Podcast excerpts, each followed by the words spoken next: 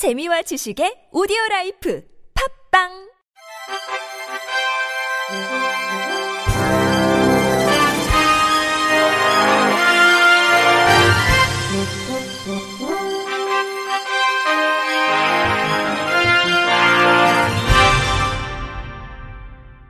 청취자 여러분 안녕하십니까? 2월 18일 목요일 KBIC 뉴스입니다. 정부가 올해 중증 장애인 46명을 경력직 국가 공무원으로 채용합니다. 인사혁신처는 이 같은 내용의 2021년도 중증 장애인 국가 공무원 경력 경쟁 채용 시험 시험 계획을 공고한다고 밝혔습니다. 채용 인원은 작년 39명보다 7명 늘었으며 선발 분야는 일반 행정, 전산, 사서 등입니다. 다음 달 19일 원서 접수를 시작해 서류 전형, 면접 시험을 거쳐 오는 7월 23일 최종 합격자가 발표됩니다.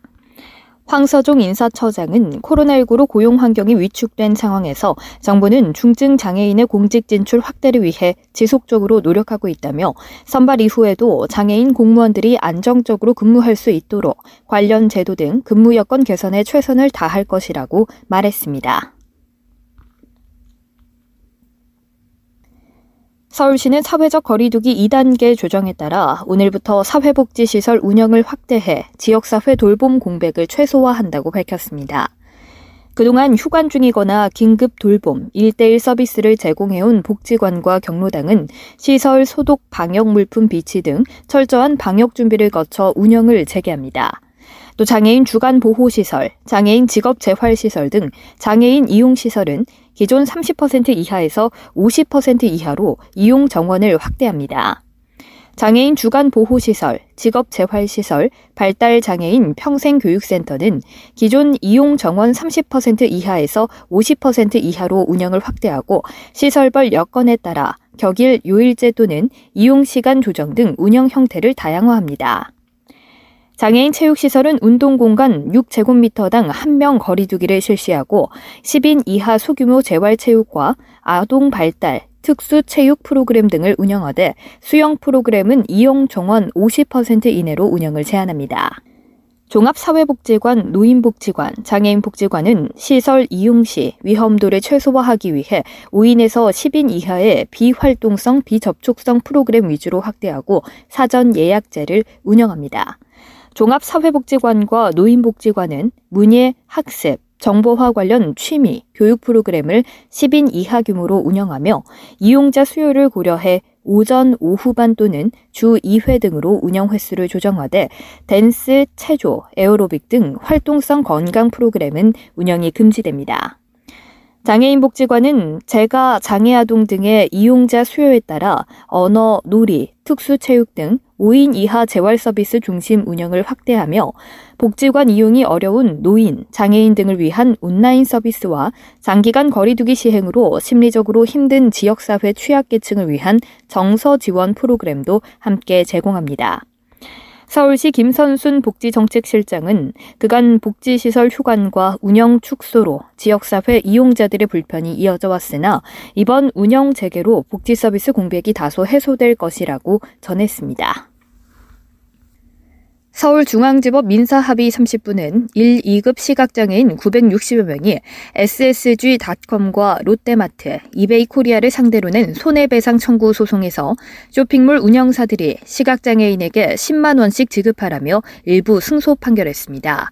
앞서 시각장애인들은 지난 2017년 대형 온라인 쇼핑몰을 이용하기 어렵다며 정보 이용 차별에 대한 피해에 대해 원고 1인당 200만 원의 위자료를 달라는 소송을 냈습니다. 재판부는 이 판결이 확정되면 6개월 이내에 온라인 쇼핑몰 3사가 화면 낭독기를 통해 시각장애인들에게 쇼핑 관련 정보를 받을 수 있는 서비스를 제공하라고 명령했습니다. 발달장애인 장준호 씨가 실종된 지 49일째까지 행방이 무연한 가운데 실종 발달장애인에 대한 대책이 허술하다는 지적이 나왔습니다.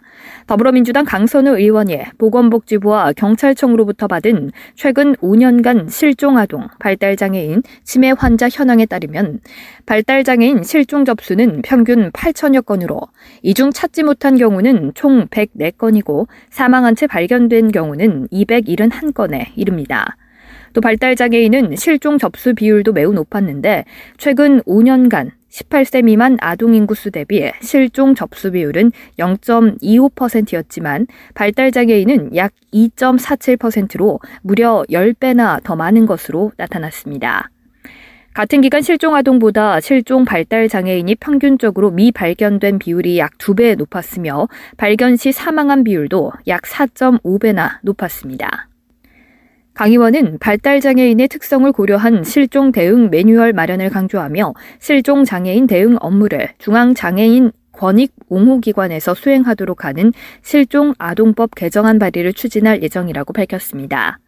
이어 강 의원은 실종에 더 취약한 발달장애인의 건강과 안전을 위해 발달장애인 맞춤형 대책이 조속히 마련되어야 한다며 하루라도 빨리 준호 씨가 가족 곁으로 돌아올 수 있도록 희망하는 마음으로 법안 발의와 통과를 추진하겠다고 말했습니다. 한편 장준호 씨는 지난해 12월 28일 어머니와 함께 경기 고양시 평화 누리길 행주산성 둘레길을 산책하다 실종된 이후 49일째 행방이 확인되지 않고 있습니다. 강영우 장학재단은 시각장애 대학생 2명에게 총 3,500달러의 장학금을 수여했다고 밝혔습니다. 재단은 에난데일 노바에서 공부하는 송희철 씨에게 1,500달러를, 퍼듀 대학 법대에서 수학 중인 김윤호 씨에게 2,000달러의 봄학기 장학금을 지원했습니다. 재단 서근옥 이사장은 시각장애를 갖고 있음에도 불구하고 학업에 대한 열정으로 공부하고 있는 이들에게 용기와 힘이 되길 바란다고 말했습니다. 한편 지난 2012년 발족된 강영우 장학재단은 그동안 한국과 미국에서 50여 명이 넘는 시각장애인의 자립과 교육을 지원해 오고 있습니다.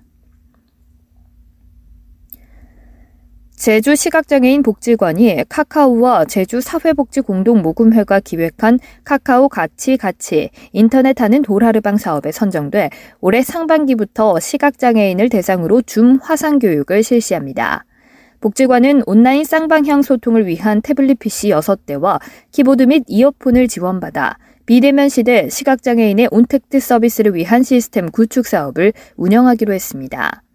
양예홍 관장은 코로나19 이후 복지관의 대면 서비스 제공이 어려워지면서 시각장애인은 외부와 단절될 수밖에 없었다며 이번 지원으로 시각장애인에게 좋은 서비스를 지속적으로 제공할 수 있는 초석을 마련하게 돼 기쁘다고 말했습니다.